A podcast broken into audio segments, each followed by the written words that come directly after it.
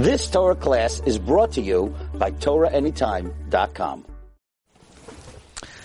Welcome everyone. We continue in the Orchos Chaim of the Rush. We're up to Ois Kuf Zayin.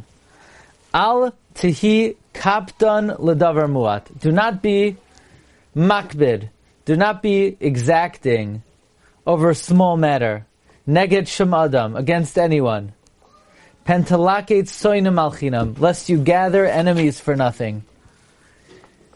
We had in Ois Kuf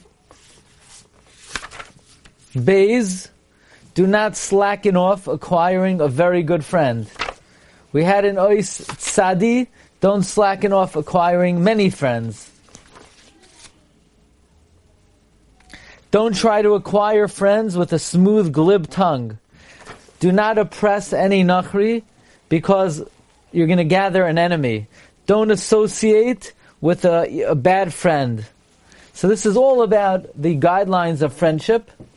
And now the Rush is saying, don't be makbid about a small matter against anybody, because you might gather friends for nothing. Now, is kapdonos be'etzem something bad? Lavdafka, we find Shammai was a kapdan. But we don't paskin like Shammai, we paskin like Hillel. In fact, Rav Yisrael Salanter famously would say, the Gemara says, in the end of Taanis, that Relezer got up to daven for the Amr and he wasn't answered. Rabbi Kiva got up to, uh, to daven and he was immediately answered. And they started murmuring about Rabbi Lezer. And it was said, no, it's not, Bas Kol said, it's not because Rabbi Lezer is greater than Rabbi Akiva. It's because Rabbi Akiva is maver on his midos and Rabbi Lezer was a kaptan. So the question is, well then obviously Rabbi Akiva was greater than Rabbi Lezer.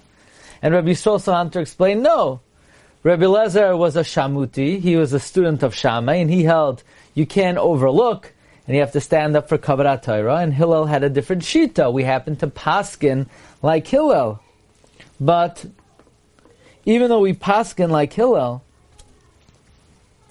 nevertheless, even though we paskin like him, it doesn't mean that's better. That just means that's more halachically acceptable.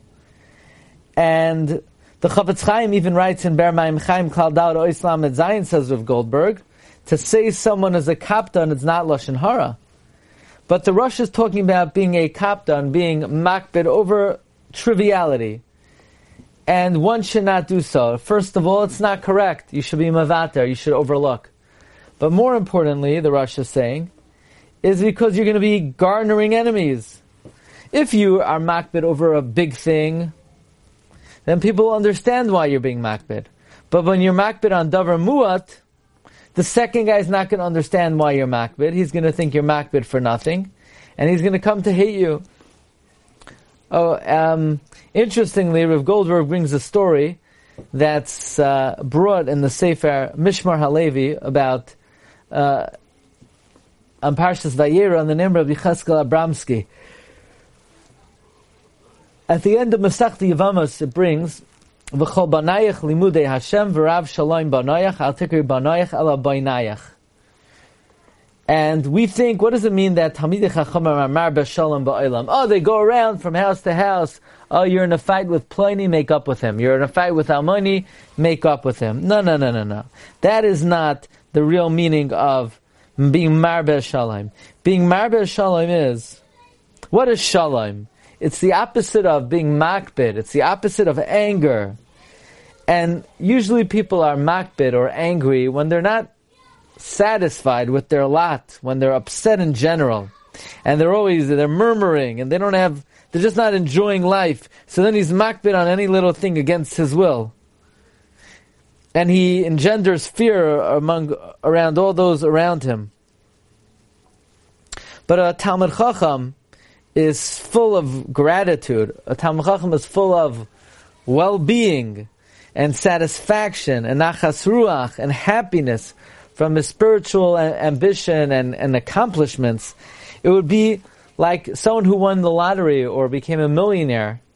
So he would not be uh, makbid on a small thing because he's just so happy. So tamidei chachamim, people who are Torah sages, and they're they have so much under their belt, they're so satisfied and happy and content, they're marbe shalom ba'ilam. They increase happiness in this world because they're not upset, they're not angry, they don't uh, they don't get into strife and quarrels with other people. Okay, let's do Ois Kufches. Al tehi lahot ladas hasasarim shmeinad machaveroi. Do not run after knowing secrets between man and his friend. V'davar hamachusam imchan, something that's covered. Don't be a yenta. Oh, what's this guy up to? What's this all about? What's happening over here? Vas titzach. Don't run after knowing secrets. And Rav Goldberg explains this is not modest.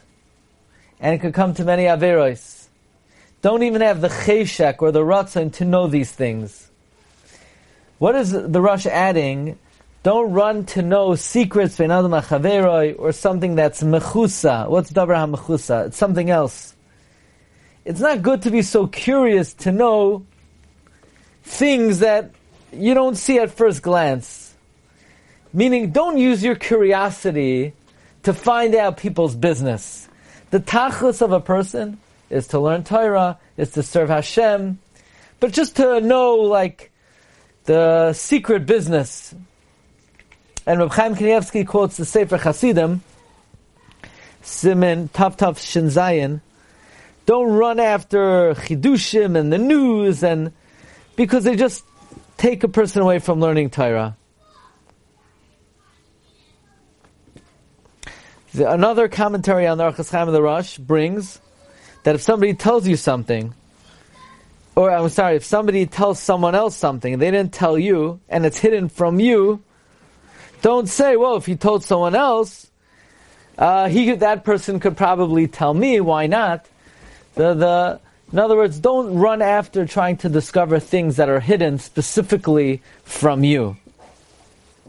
In any event, that's sif katan kovches ois kovches. Don't run after knowing secret matters. Okay, everyone, thank you for joining today.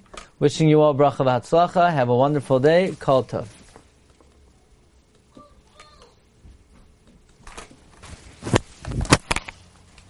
Just experienced another Torah class brought to you by TorahAnytime.com.